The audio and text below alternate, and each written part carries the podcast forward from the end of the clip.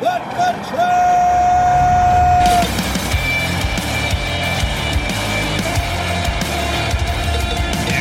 are listening to What the Truck.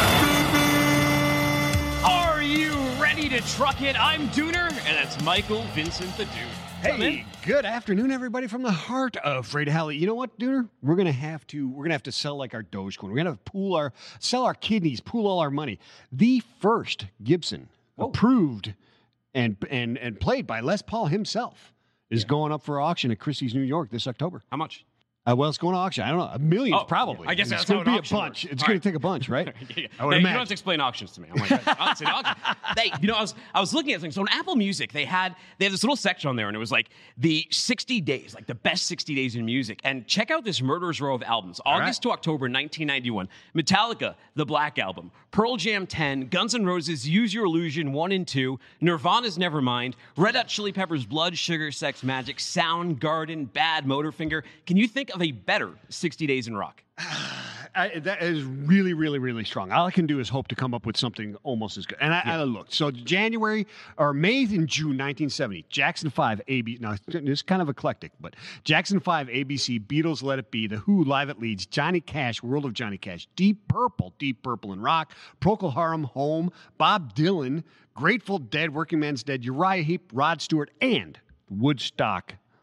Meh, doesn't compare. Fraser Good Game had a decent one. Fraser don't Good Game, Fraser Good Game had a really good con- contender. September to November 1969. The band, the band, their self-titled release. The Beatles, Abbey Road. Led Zeppelin, Led Zeppelin 2. Uh, uh, CCR's Willie and the Poor Boys. David Bowie, Space Oddity. The Allman Brothers self-titled album. Allman Brothers Band.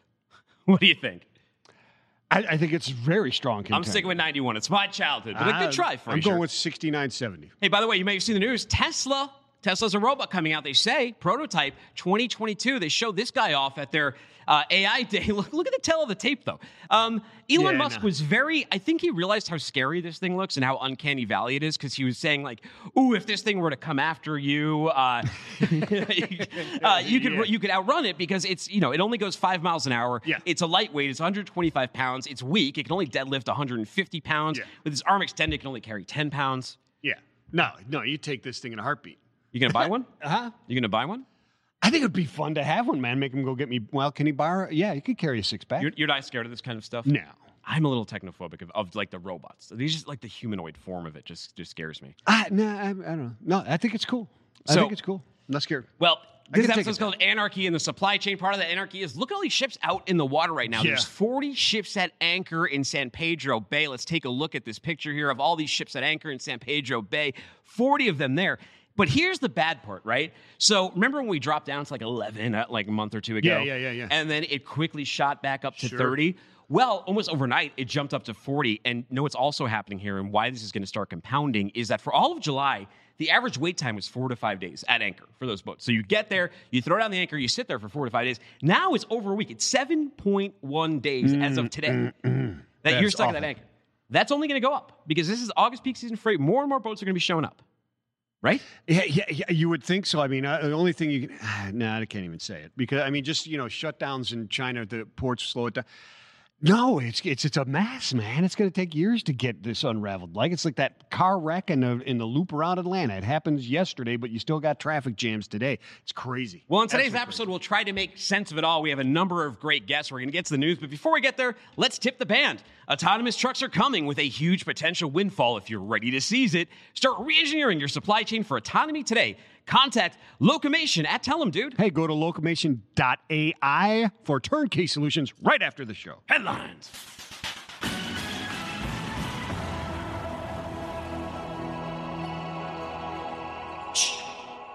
Supply chain anarchy is a gold mine for ocean carriers like Zim. You saw those 40 vessels out there. Nightmare for shippers, freightmare for logistics managers. Mm-hmm. Money, money, money. Zim, Greg, Greg Miller reports Israeli ocean carrier Zim blew away all analyst forecasts on Wednesday, posting blockbuster earnings for its second quarter, and revealing a massive increase in its full year guidance. That's right, Zim has moved fast to squeeze the most short term gain out of what CEO Eli Glickman described as anarchy in the world of supply chain. And like David versus Goliath, it continues to outperform much larger ocean carriers like Maersk on several fronts, which is saying something because those ocean carriers have also boasted blockbuster earnings. Oh yeah, they absolutely have. So to outplay them and call it David versus Goliath is unbelievable. Zim, look at it, eight hundred and eighty million dollars for Q2 uh, 2021 compared to twenty five million in Q2 2020. It's insane, dude. That's Earning, what eight hundred and million more. Get some coin, man. Wow. We might be able to get that Gibson with no, 863 million more. 863 million more. I was sure million more dollars, right? So their earnings per share was 740, which was well above their consensus forecast of 605. Adjusted earnings before interest, EBITDA, was 1.34 billion, far exceeded expectations of 890 million. A home run. None, none it was was said by uh, how do you pronounce this? Fearnley's oh Fearnley Securities. The carrier also nearly doubled its guidance for full year earnings, an epic increase, said Jefferies analyst Randy Giveans. Unbelievable stuff, man. Yeah. So Andrew Cox, senior retail. Uh, oh wait, sorry, jumped ahead right there. Yeah, uh, forward-looking Zim strategies, right? Spot yeah. freights, everything. Oh, yeah, yeah, yeah, yeah, yeah. Good stuff. Zim has outperformed larger players, like you mentioned. Uh. Amazon Amazon doing their own stuff. Amazon now wants to reinvent the in-store shopping experience. Brian right. Straight reports the long rumored Amazon move into malls could uh, could be coming soon, according to a new report. The Wall Street Journal, citing p- people familiar with the matter, reported on Thursday that Amazon plans to open several retail locations in Ohio and California. Not at first; they have those Amazon stores that you you can walk into if you have a Prime account. You you know, there's no registers, the automated yeah, stores. Yeah, yeah, yeah, yeah. Uh, in Dedham, Massachusetts, at Legacy Place, they've had a bookstore for a while that also had like Echo products and, and goods like that. But this seems like it's more of a department store experience. going to be about like 30,000 square feet, a little less than one third the size of a traditional department store. And akin to a Best Buy location show, it sounds like they'll be doing some showrooming. Yeah, it sounds like it's a showroom. According to the newspaper sources said it's unclear what brands Amazon will offer in the stores, although the company's private label goods are expected to be featured, to be featured prominently. I imagine that's right. In month in recent months, Amazon has been linked to the possibility of opening or has actually opened physical pharmacy locations, like you mentioned, grocery stores, bookstores, and expanding Amazon Go convenience stores, which are pretty cool as well. Uh, and they and they acquired uh, Whole Foods too, so they're not a, they're not uh, afraid of brick and mortar. Yeah, and our own Andrew Cox, you may have seen him on here on, on Wednesday, senior retail market analyst for FreightWaves. He said the thought of physical stores is more evidence of retail convergence taking place in the marketplace. The Wall Street Journal uh, chimed in too. They said Amazon could use the new locations as a promotional vehicle for its latest gadgets as a way to offer customers the opportunity to try and close before purchasing and to serve as a central location for returns. And hey, here's a counterpoint though. Here's a counterpoint. Oh, for all those little disruptors out there, for the next Amazon of the world Here's your opportunity. The big lumbering giant, the big nasty giant is starting to starting to anchor himself down a little bit, maybe. Ah. Starting to, but you know, you're so you're Amazon. What do you do? Eventually, you get so big as a company, you end up having to do everything. Because how do you expand? How do you grow? Yeah, exactly. But it could slow them down. But now that now what, the, the kind of irony is now you're going to go in, like you used to go into like Walmart or Target or Best Buy. You look at the product, then you look it up on Amazon. You just order it on Amazon. That's exactly what. You do. Well, now what do you do? You go in the Amazon store and then see if it's cheaper. Or look it up on Amazon? Walmart. Walmart. Look it up on Walmart. That's a good point. Maybe it's just cheaper at Walmart. All right. Well, we have a guest coming on right now. It is uh, Jennifer Grenz. She's the Chief Revenue Officer over at um, Ossia. Am I saying that right, Jennifer? Asia. Oh, is she muted? Jennifer. It's an Italian music term. Um, when you have a very complicated piece of music, they write an ossia, which is a simplification of that line of music. Ah, that's the line for me. I need the simplified one. I want the OCA. Very nice. Did Give you name the, the company I yourself? No I did not. Our founder Hatem Zeine uh, named the company back in 2013. Now, Jennifer, you're doing some wild stuff. And like, if you have a cell phone in your pocket, you have an iPhone, you've probably heard of like the wireless charging pads, right? You can put them on like a wireless uh, on a charging pad, and it'll and it'll go there. But you still have to leave it on the thing. But one of the things you guys are working on is using IoT to uh, electrify things, if I understand it correctly, right? Wirelessly deliver power. Uh, tell me, tell me about that. It is. It's wireless delivery of power. We like to talk about it as power like Wi Fi, but instead of sending data, we send power. So you have the equivalent of a Wi Fi router, which we call a transmitter, and a chip, hopefully built into your phone or into any of the IoT devices that might be in your home. And when in proximity of the transmitter, they just receive power. It's amazing. You know, I first read about this type of stuff. I think that some students in Stanford actually passed something over, passed something, and, and accidentally powered something like Oh. years back or so. Very, very small stuff. Now you're sending. It's how does this actually work? Yeah. I mean, electricity is flying through the air into this device. How, how what's happening here? That doesn't sound so good when you put it like that. Yeah, it doesn't, but it's interesting. so we're using radio frequency again just like wi-fi we have systems working on 2.4 and 5.8 gigahertz again similar to your wi-fi routers um, and we are we're sending power um, in a reflected beacon so let me explain you're in a room and your phone says hey i need power it will send out a really low ble like like beacon it's a bluetooth like beacon and that's going to bounce off the walls, the ceiling, the roof, anywhere that there's a reflective path. And whatever path of that beacon lands on the transmitter, power is sent back in that exact direction. So if a person is between the phone and the transmitter, power is never sent back through that that path. So there's never power being sent through a person. It is only sent through reflective paths to reach the intended device. That's very cool. So Well, does it change if you're that. getting away? Well, that's what I was gonna say. Like, if you were like, if you're taking a uh-huh. phone call in the shower or something, you're not gonna suddenly like, get, get electrified. No, you're definitely not going to get electrified. Um, I'm just taking that a would- phone call in the shower, Well, it's, dude. it's Wait, I was just gonna say, media. They come from any all directions. You never know. Uh, we don't condone shower phone calls, um, but if you are on the phone walking around, um, talking while you're moving around your house, we can track where just and, and send power just to the phone. So we can track you while you're moving. Um, that that beacon power conversation that I just described happens about hundred times a second. So unless you're running faster than Usain Bolt, we can track your phone. So, So let's that- say we have like a, a standard iPhone. Like I plug in my iPhone, it takes what, what, like a half hour, right, from like twenty percent to Yeah. get to full. How long does it take to like? Would it take to charge a typical iPhone's battery with a device like this? So we're trying to kind of reformat that mentality. This is not a fast charge. No. Um, so we want to have wireless power available to you in your home, in your car, in your office, in your coffee shop, etc. So you're getting power throughout the day.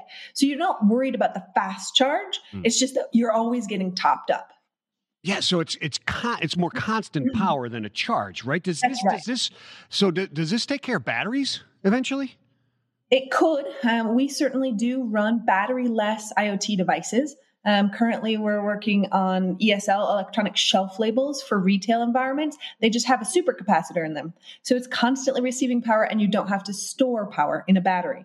That said, if you if your device has a battery um, for like a higher power, you're going to need a battery in your phone. We could probably reduce the capacity of that battery. In fact, um, you know the movie Minority Report, and Tom Cruise is on the transparent screen, moving everything around with his fingers. Um, that transparent screen could be possible with wireless power because we could print on transparent antennas uh, and reduce the need for a battery. The battery is what makes it opaque. Th- that movie was a bit dystopian, Jennifer. It was. no, the Tesla robots. But I like the way you explain it because it's like sipping water instead of instead of like chugging a gallon at Yeah. once. You're you're sipping throughout the day to keep the phone or the or the battery hydrated, if you will, in this metaphor. Uh, what kind of what's the distance and, and how far away can you be? And also, could this be mobile? Is this something that like you could put a transmitter maybe in a semi truck? Yes, in fact, you can. So we're sending power five to 10 meters. However, just like Wi Fi, the farther away you get from your router, the less data connection you get. Same for this power. Um, the farther away you get, the less power you get. So somewhere out at 10 me- meters, we're looking at milliwatts, which is certainly not enough to charge a phone, but it is enough to keep you know a constant trickle as well as power IoT devices. But certainly for a semi truck, uh, there's a couple different things we could do and that we're working on right now. Uh, one is trailer tracking, uh, where we can actually help power a tracking device that might be put on the chassis of a truck while it's in a distribution center. The other is we're talking to companies who might want to build transmitters into the cabin of the truck to power multiple sensors throughout the truck. So you can reduce weight for wire harnessing, you could reduce disposable battery turnover, all of those things. So, Jennifer, it, it, you, you, talk about the 10 meters, which is not a small distance, really, when you're talking about powering yeah. something over the air, obviously. But so, are, are there devices and things like uh, that would that could be lit up? Now, I know it's not fast charging, but there, has got to be small enough power uh, consumption, et cetera, to where if it's close enough to the transmitter, it just lights it up when it's in use, right? Absolutely. And so there's a cloud interface, of course, so you can determine the priority of which devices receive power, as well as saying, I only want this device to be powered from 9 p.m. to 1 a.m. Uh, because nobody's using it. We can light it up, as you say. Wow. wow. So what what's the potential for this? Are we potentially driving down the road in an electric car that's being powered by the road? Ooh. I've heard that's an option. That is not what our technology does. Um, Ossia's technology is called Cota, but we focus on much smaller, like lower power devices, you know, phones and under, phones and IoT devices. Um, there are some companies that are working on lighting up your electric car while driving down the road and or like a, ma- a power mat. Um, that's just, that's not what we're working on.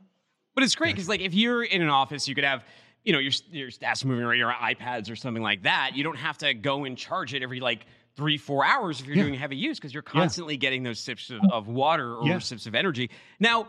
Let's talk about IoT a little bit. How, you, your, your team are, are experts in this. Where do you see IoT fitting into the supply chain insofar as your development of stuff is going? So IoT, they you hear these crazy forecast numbers. You know, we're going to get to a billion IoT devices by 2030 or something like that.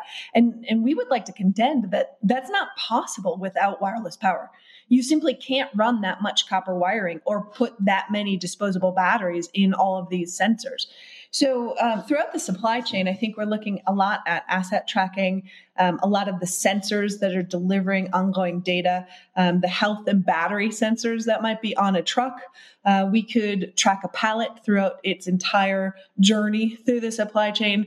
So, I think all of the IoT devices are a really good fit for wireless power. Um, all it takes is an antenna and a Cota chip and be in the proximity of a transmitter, and you can receive power and for people not familiar with IoT, it's, it's Internet of Things. And yeah. you can tell me if, I, if I'm explaining this properly. But in simplest terms, there's the Internet for humans, right? You go in, you need information, you go to web links. IoT is almost like the Internet for devices. They yeah. send each other information. They go to they, and then they can go and collect that information and know how to work and collaborate and communicate with one another. Is that about it? It's a perfect explanation.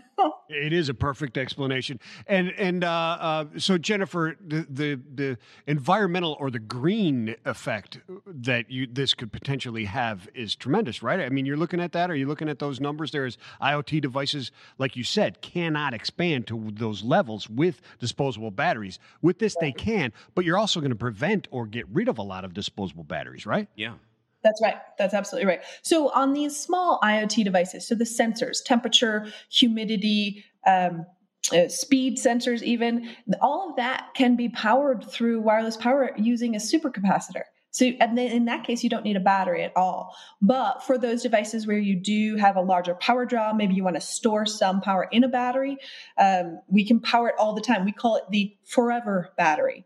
So, the consumer example would be you have AA batteries in your fire detector at home, your smoke detector. Um, and at three in the morning, it always chirps at you when it's running out of batteries. You have to get out of bed, you have to go take care of it. It's a pain in the butt. this means that those AA batteries, if they were Cota enabled, could receive power the entire time. Your smoke detector will never chirp at you in the middle of the night. Wow, no, that's worth the money right there. So wait, you said the consumer version is like so? Can you can you buy these now, or is this on market?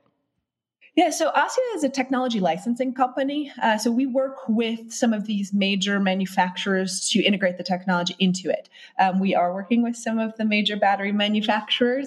Uh, I think that you'll see some announcements around that in the next year, 2022. Um, right now, we're looking at enterprise and kind of supply chain rollouts. So we are piloting with some of the largest retailers on their distribution centers for that trailer tracking that I mentioned earlier. Um, and that includes a Cota wirelessly powered box box. And the only reason it's in a box is because it's sitting outside at a truck gate.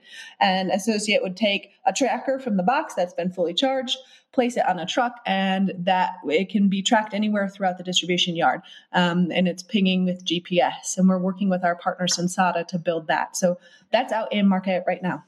It's a brave new world, Jennifer. Uh, how do people learn more information? Where should we send them to? www.ossia.com. That's spelled O S S I A.com. Jennifer, thank you so much Wow. for your time today. Have a wonderful weekend. Thanks, guys. Take care. Thanks, Jennifer. Wow. she- Yeah, she I'm, was- I'm gonna. um, My house is gonna be powered Wi-Fi. I'm gonna have powered Wi as soon as I can. That she is was so great. cool. You know, I liked it too because I understood everything she was saying. Yeah. You know, it didn't go over my head. I was like, yeah, I'm totally following along here. Here's another guy I can follow along with, even though he's a really smart man and a professor. It's Daniel Stanton. He Some people call him Mr. Supply Chain. I call him the Lord of Anarchy. He's here right now. Daniel. I just, I just call him. I just call him Sir. Wait, wait, wait, wait. Now, y- y- who's the one taking phone calls in the shower? And then you're calling me the Lord of Anarchy, right? That it's is an anarchy. anarchist Take- move. Some people like it. They, they hear the ambience. They think you're in a waterfall or Yeah, something yeah. like that. You know, it makes you sound posh. It makes you sound like an exotic location.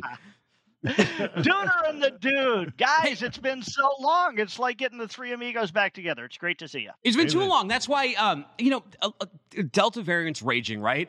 And um, it- it's weird. Even though we're in this virtual world, like suddenly, like I, we're starting to have guests once in a while. Like, I have, I have, uh, you know, I have an issue. I, you know, I, I, I might have a Delta. A lot of people concerned about health right now.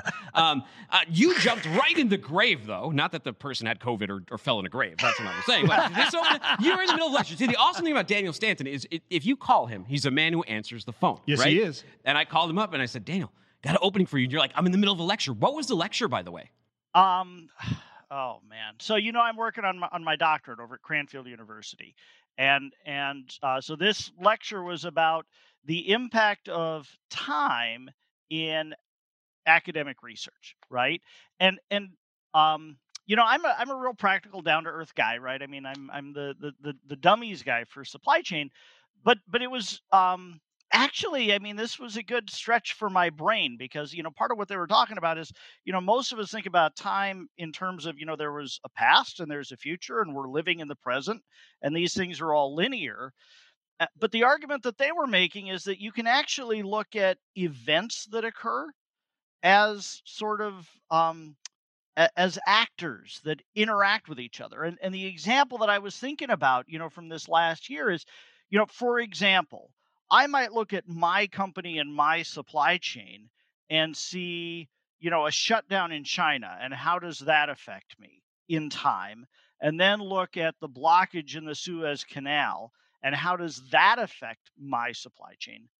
But a totally different way of looking at it is to say okay you have this you know event in china and this event in egypt and how did they interact with each other?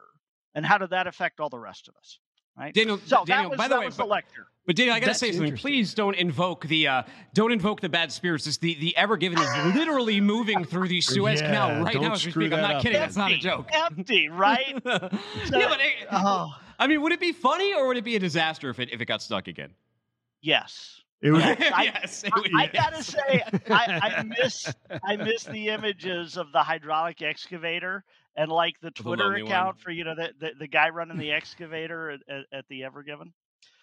Um, So tell us about these. So, a bunch of things going on in this space, and there's so many intermediaries. And you you focus on supply chain management, which can be the hardest part because you know you talk about the disruption that goes on in the Suez Canal, then you talk about the 40 ships that anchor in there, and then how that disrupts the rail yard and the port yard and the trucking companies and the distribution centers, and ultimately all the retailers. And I don't know if you've noticed this, Daniel, but retailer after retailer is putting out memos to customers, and you know what they're leading off talking about? The supply chain. Earnings call after earnings call. Know what they're blaming? The supply chain. The world is paying attention finally to supply chain. It's absolutely true, and I'll, I'm, I will confess I take it a little bit personally. I've seen a few of these interviews now where where like the news anchor will say, "Well, our supply chains have failed, so what are you people going to do about that?" Right? As if sup- it, it's supply chain managers. It's our fault. Uh, you know, 'cause, like coronavirus is our fault. Yeah. Um, and and I look at it and I say, supply chains haven't failed at all. Supply chains did exactly what we designed them to do, right? Um, but the the thing that I think is so interesting, um, i- you know, when when we sort of look broadly at, at how we've all learned supply chain through our careers, and then how we teach supply chain to folks that are coming into the careers, you know, three years ago, um, the so much of the focus was around optimization, right? How do you increase efficiency and lower costs and and and at the end of the day, that's just trying to get a supply chain that's balanced, that's Mhm. smooth, that runs in steady state. And and what we've seen in the last two years is there are just so many things that can cause disruptions and cause it to go out of balance that we've really had to shift our focus to just how do you keep the thing moving, right? How do, how do you manage these risks, anticipate these risks, try to be flexible to your point so that I mean you have products to sell to your customers so that you have inputs to run your factory. So, I mean if you can do that cheap, that's great. But at the end of the day, if you can't do it, you got you got no business to run. You don't. So, Daniel, is the argument that, you know, all those efforts for many years making it as optimal as it possibly could, just in time, as cheap as possible. Everybody wants their goods now, but they want them cheaply as, as cheap as possible. Didn't that set it up for the failures of, of, of, of the, the disruption of COVID? Yes and no, right? I, I mean, I, I if, if what you want is cheap, then you know you tend to to get rid of redundancy and you tr- tend to concentrate things. So Right. you get economies of scale, right? And so that was our objective function in mathematical terms. That's what we designed them for, and, and that's what all of our decisions were based around. Now there are companies that did a better job of saying um, flexibility has a value, right? We want to have options. We want to have different things that we can do. Inventory is an option. Um, alternate suppliers are an option. Um, multiple modes of transportation, right? Truck versus rail versus air versus ocean. Those are all options. So there are companies that, you know, in their supply chain decision making, gave themselves options and were willing to spend money to do that. And and those options have paid off. Those have had a good return on investment. Ironically, I think Toyota is one that's done a better job than most of that because it isn't just about efficiency it's also about resilience right? It's also about flexibility and adaptability. Um, what will be interesting you know if you if you think about it as a pendulum right and and it's probably not fair to do it exactly this way but we can simplify it and say you know you have efficiency on one end and you have com- complete efficiency on one side complete flexibility on the other we probably swung further towards efficiency than made sense if we were at all concerned about Mhm. resilience. Um, now, after you know two years of nonstop getting punched in the head, I, it, it definitely feels like we're we're moving towards building up more inventory and and investing in more flexibility.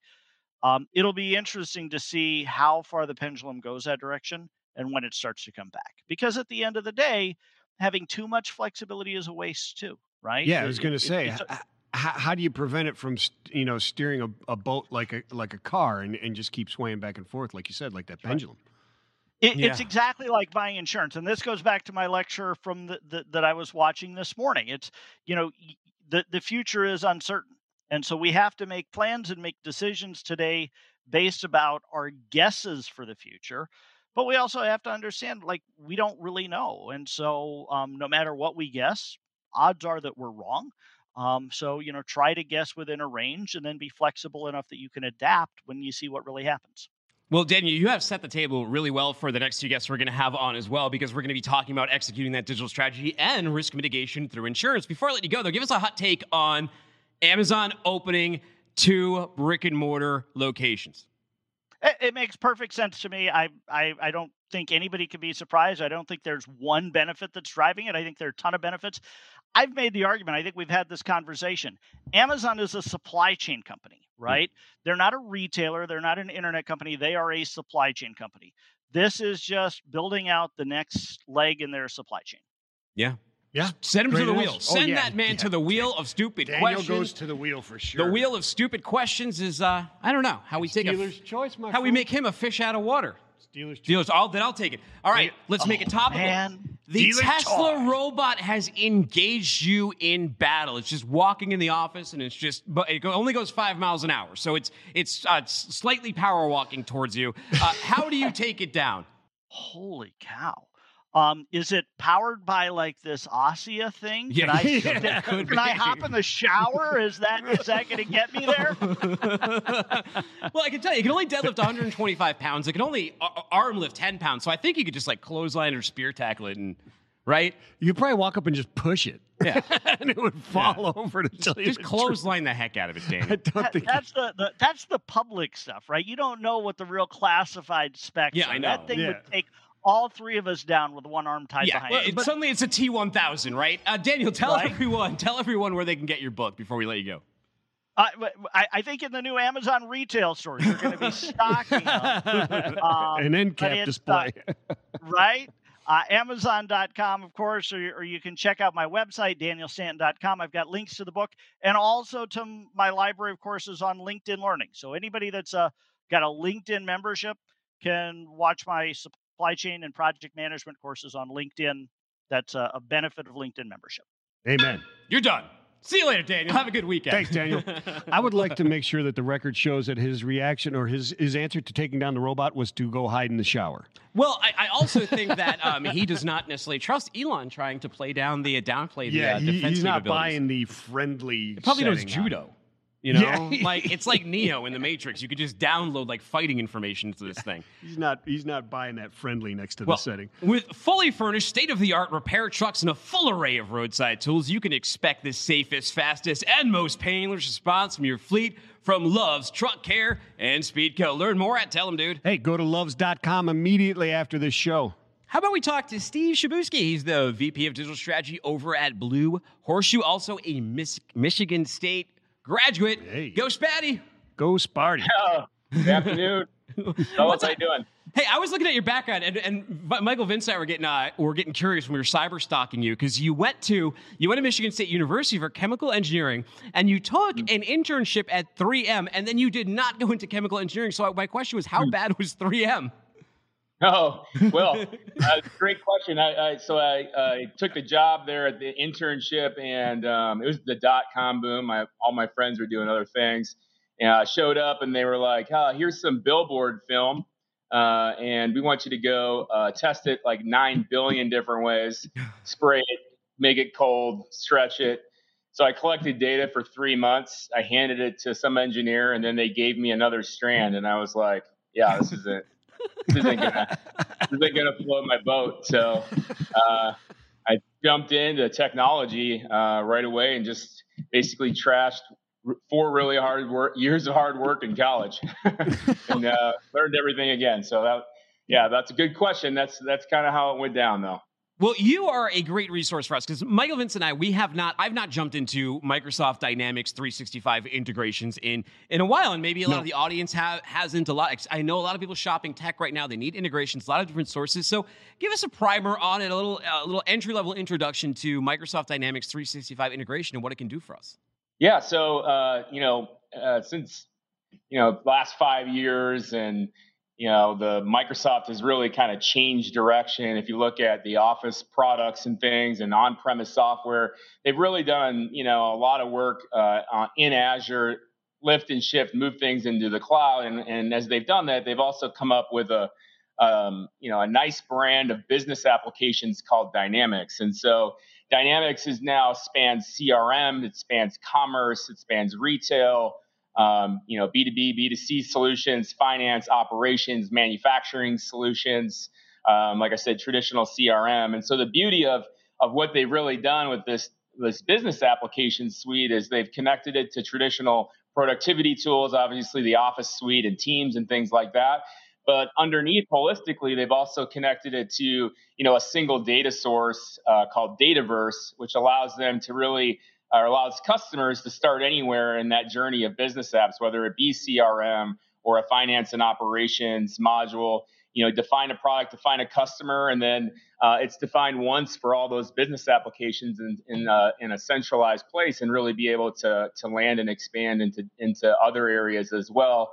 Uh, and you get you get backed by the entire you know Azure backbone, so integration services, machine uh, learning services over your data, and then ultimately they've built out a whole Power Platform to allow folks to to mine that data, create your own apps, uh, visualizations and analytics through Power BI visualization. So really just a whole suite of capabilities there uh, that um, you know leveraging all the cloud technology has really changed the game for for folks um, you know leveraging uh, that platform. So that's kind of the high level um, Microsoft story.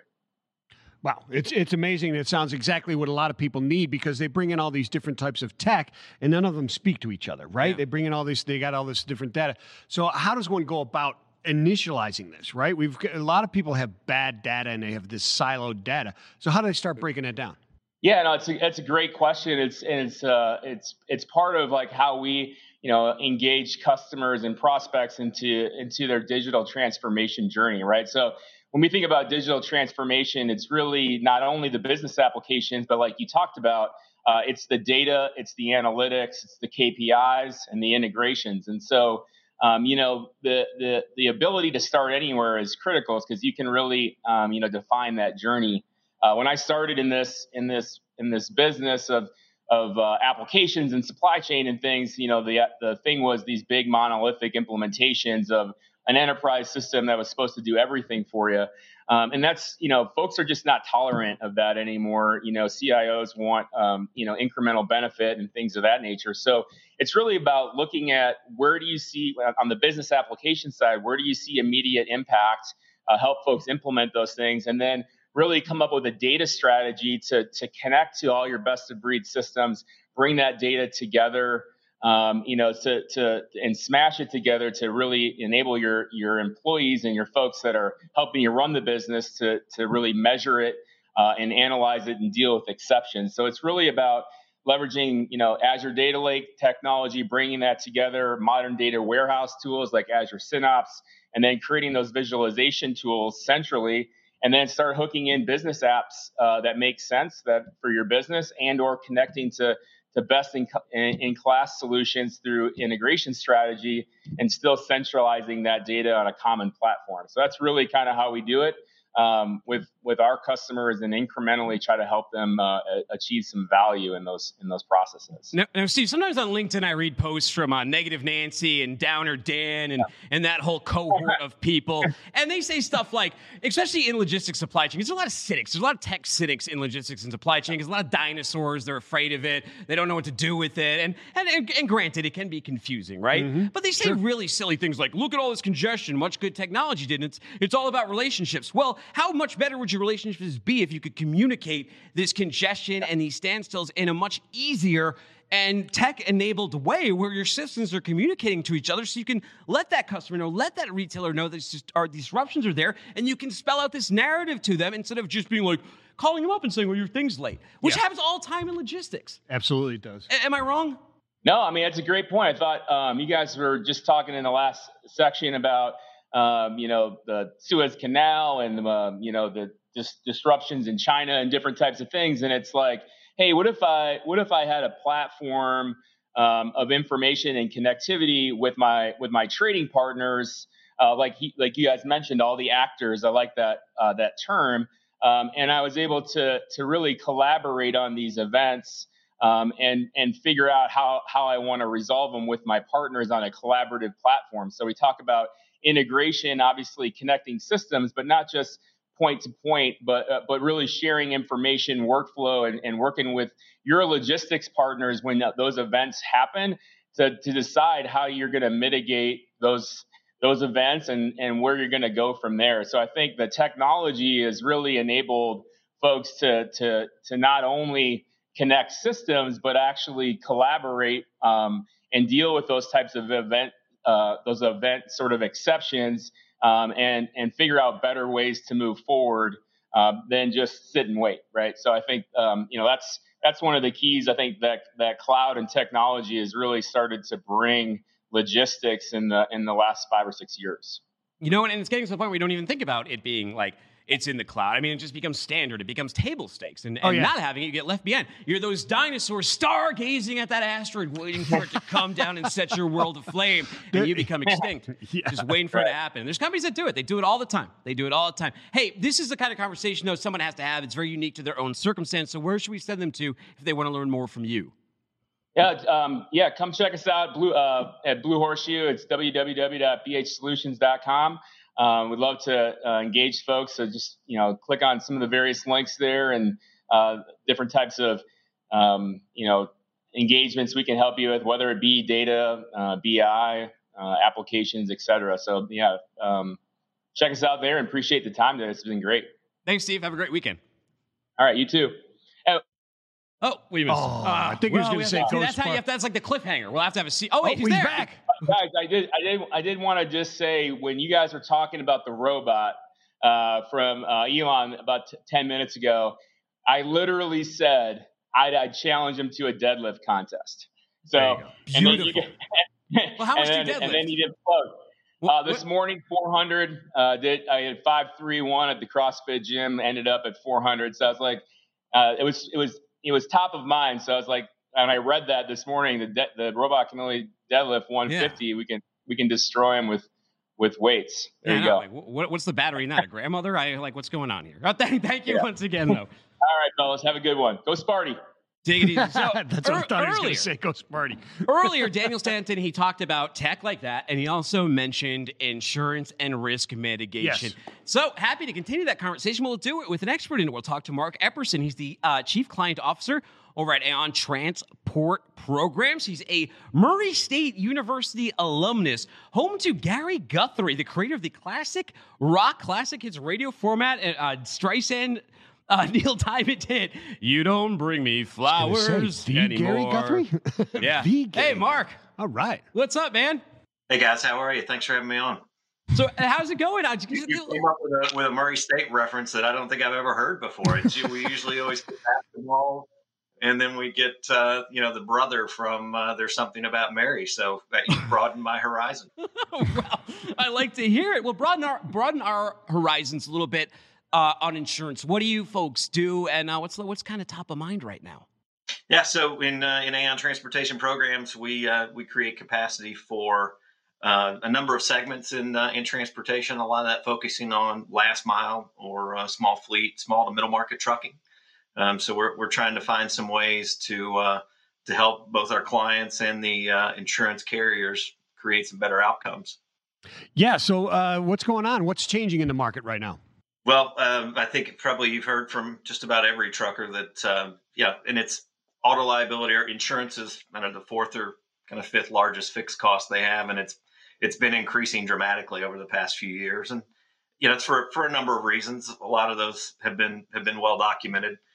I think the insurance industry has lost money in auto liability for it's like ten or twelve years in a row. So it's been it's been pretty rough. But you know, you think of nuclear verdicts, which uh, which everybody knows about. I think some of the environmental factors out there, congestion, driver shortage, and rise in demand. You think of some of the the, the kind of exponential growth in last mile delivery. It's just it's been a lot of um, kind of concurrent factors that have driven to a pretty pretty tough spot for the insurance companies and for for transportation companies. So it's kind of a, it's an interesting time. It really insurance companies are are, are kind of driving themselves or, or you know starting to look at, at data and analytics and look at technology to, to to help them improve how they underwrite um, you know how they how they rate risk to to be able to to, to get the the outcomes I think a little more in line for uh, uh, for themselves and for their clients. Yeah, we had uh we had like for example we had Tive on uh on Wednesday, right? Yeah. And they put the trackers on on shipments and they can they, they you know they keep track of temperature control and and disruptions and there's other IoT sensors like this that that can tell you what damage happens. And whenever my dad, my dad is uh, from the world of marine cargo insurance, been out of the game a little bit, so he didn't have this kind of tech at the time when he was in it. But when he hears this show and he hears that kind of stuff, he's like, that sounds like a great pairing with insurance because it spells out the narrative to your underwriters. It, it, it absolutely does. It, it's an interesting thing, and and I, and I focus you know on the trucking side a little bit more on the auto auto liability. If we think about how things were, how they looked at risk in the past, it was um, you know looking at losses, right? When something happened, looking at MVR, you know when a driver happened to get caught doing something, and look at other you know inspection data, things like that. You would look at little snippets of time um, over you know ten or twelve years now with a you know with with telematics and cameras you have a complete picture of everything that goes on in that in a cab right? In the cab of that truck uh, as a good example right? And so you're looking at exponentially more data to be able to to evaluate a risk. And so you know I, I look at it like it's the the whole kind of kind of the i guess the approach of historical performance will will predict future risk is is really you know it was a it was a great I guess it, it, worked at the time and it was the best available. But now, Mm-hmm. like you said, you can you can put a device in a truck and you know everything that's happening and you have a, a much better view of how somebody performs um, rather than trying to you know look at when something happened to happen to occur in their past. Yeah, so these dynamics and changes in the market, who's going to be impacted by this most? What verticals do you think are going to be impacted by that most and how? You know, I I would look at I think I think kind of small to middle market truckers.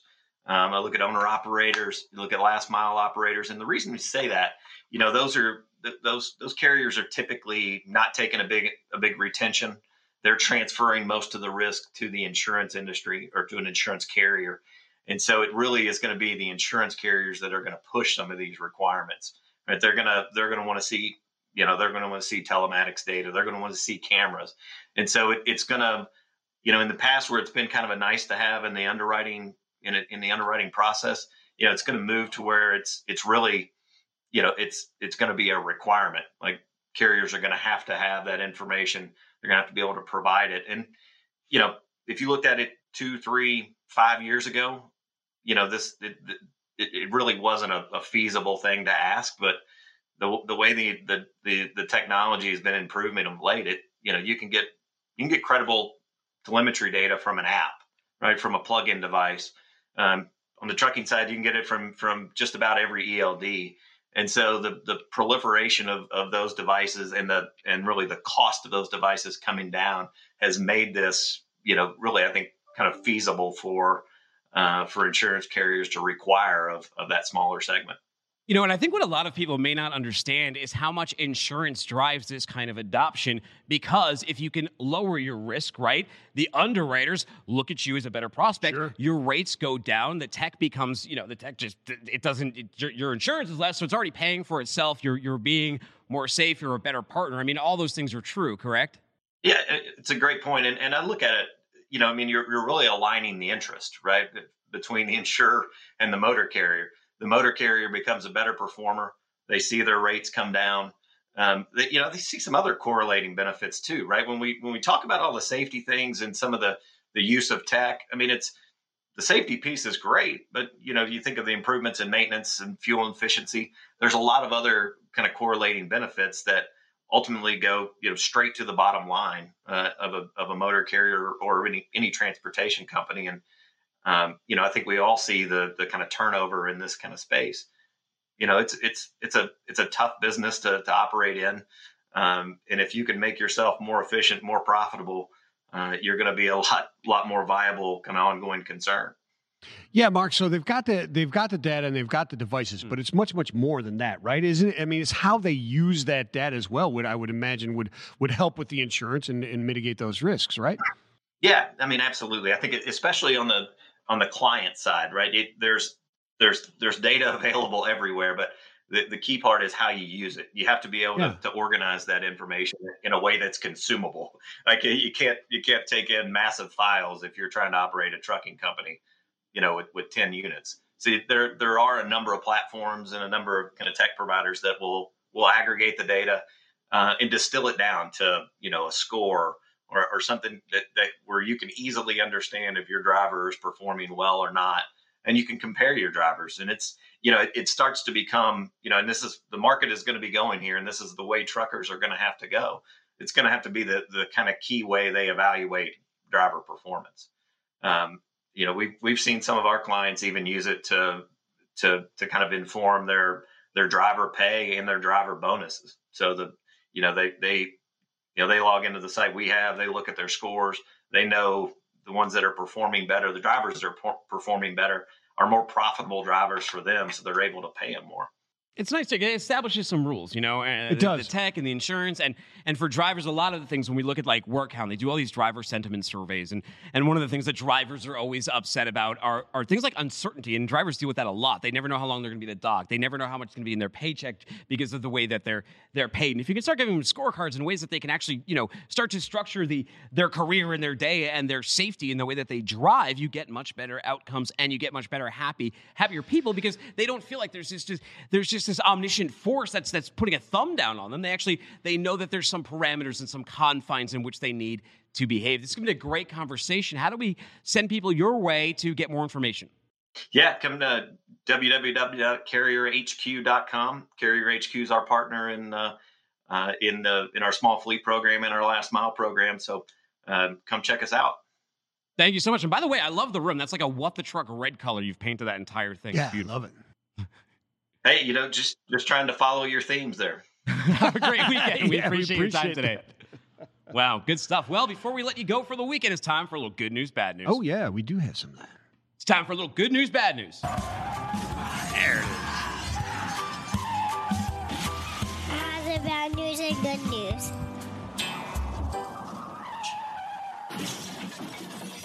Alfredo over here.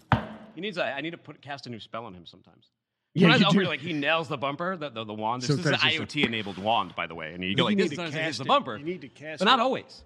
It might. The batteries might be running low. I might need one of those. You like need a uh, Cota. The the Cota. The what was it Cota?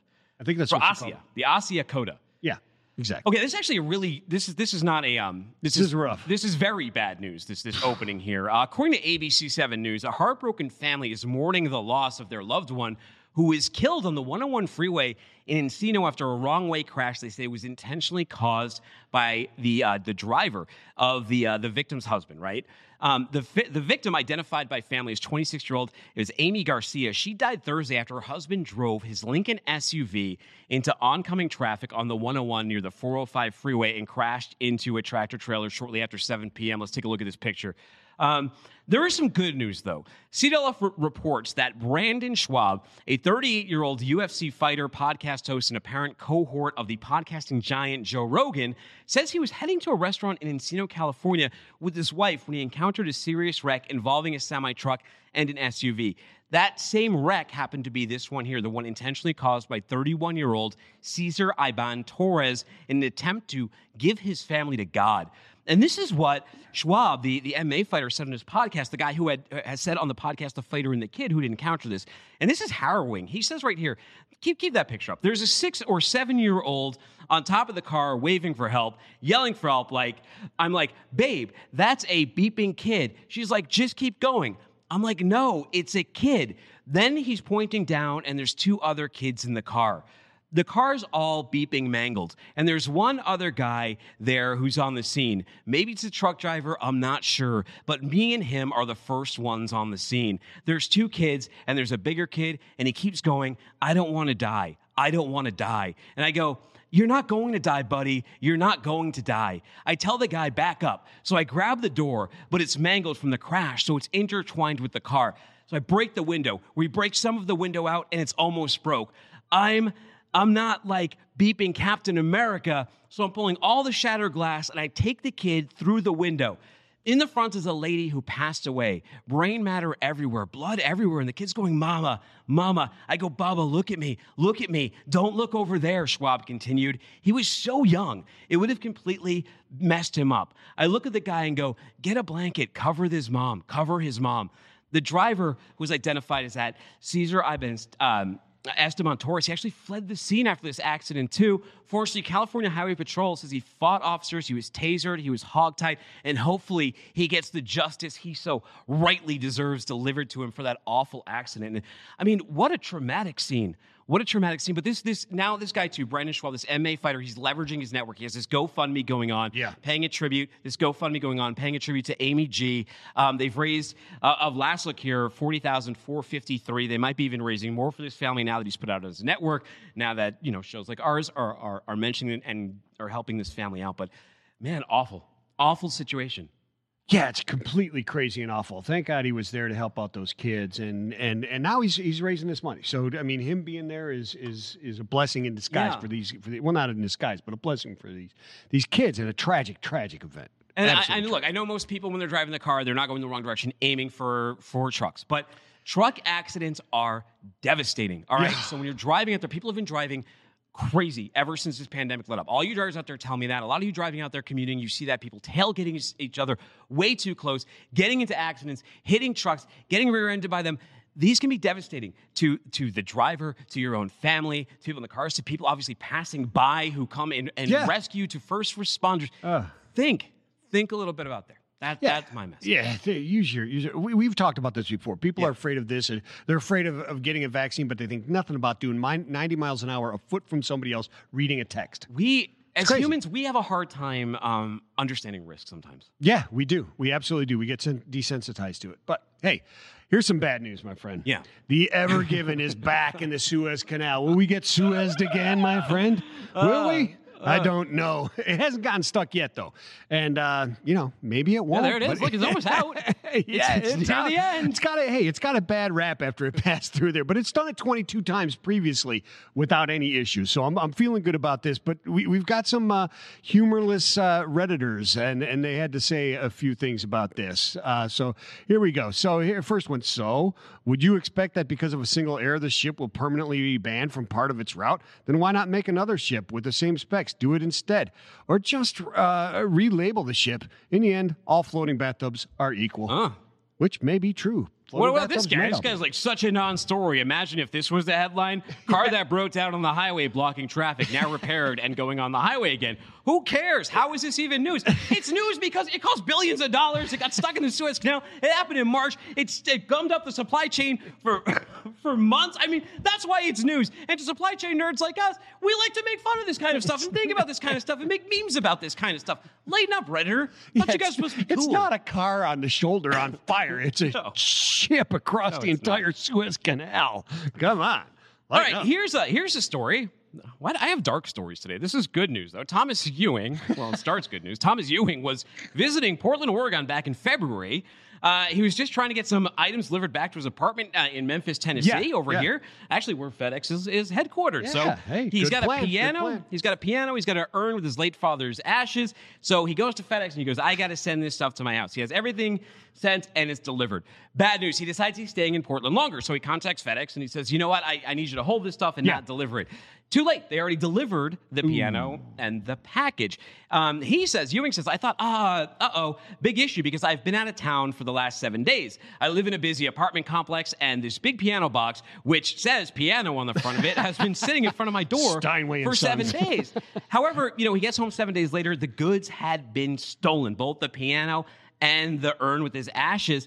And he contacted FedEx, and because it was delivered, it was against their policy. They're not responsible. So he's up a creek, and it's an unfortunate circumstance for uh, this gentleman. But I gotta say, for the thief out there, you steal someone's ashes, right? And I know you're a thief. You're probably Yeah. amoral, or, or maybe you're in some terrible circumstance where you just got to sell pianos to feed your family. I don't know what it is, but you steal someone's urn with the ashes. Can you at least bring it back? Like, can you just sneak it back and like Yeah, th- yeah, yeah. put it on the doorstep or return, on the no mail question, slot? Return it, no questions asked. What are you doing with someone's ashes? I- I- Come on. Give us a good story. Take us home with something good. So, all right, so let's talk about this. So here's the bad news. According Yeah. to the Washington Post, Abby the dog disappeared in Dothan, Alabama, Hmm. right? And and so uh, June Roundtree and her husband, all they found was a collar and an empty tie out line in her yard, right? They searched the neighborhood forever for this four year old dog uh, that they loved, and to no avail. They don't Yeah. find anything, right? So, but here's the good news, my friend. Mm-hmm. Three weeks pass. And uh, June is working her job at uh, at the uh, Walmart, local Walmart, at the register, and she hears a commotion inside this inside the store. Yeah. There's people trying to corral this dog that then runs up to her register, and it's her dog. Oh. The dog was not trying to check out with any dog bones. He was checking in with Mama. Welcome back, doggy. You know, Right dogs- on. I'll tell you something. So dogs, you, you like you hear stories about these sometimes, like dogs that go miles and miles away and they Yeah. find their families. So um, we used to we used to live um, uh, over on Cherokee Boulevard, right? Yeah. And there's a dog treat store over there, and now we live like two miles away from there. Well, my wife was walking our our dog. Uh, Mm-hmm. the other day, and the dog decides to. Sometimes the dog will just lead her where she wants to go. Sure. The dog led her all the way from our new location to that that They that know where they're uh, pet store over at Warehouse Row. They know. I know. I, I don't know exactly how they know, but I guess they got better sense of direction. Just looking out the window in the car. Yeah, I guess so. Say, hey, wait a minute. I know where that is. I know that place is. Let me watch how we get here. I've taken an Uber over there a time or two. Yeah, there you go. well, it's been a great week on What the Truck. Thank you for joining us on Mondays, Wednesdays, and Fridays at noon Eastern Time. You want all of our back episodes? Look up What the Truck wherever you get your podcasts, or look up Freightcast. Get a full trail load of FreightWaves podcasts all on one convenient feed. Or if you want to watch our beautiful model-like faces, you can download the FreightWaves TV app and see us in stunning, beautiful HD, as well as all of our other FreightWaves shows. Subscribe to the What Truck newsletter, freightwaves.com slash WTT. You get it every Tuesday, 6 p.m. Eastern Time. Other than that, we'll catch you Monday, noon Eastern Time. Tell them how to be this weekend. Peace and love, everybody. Spread it everywhere.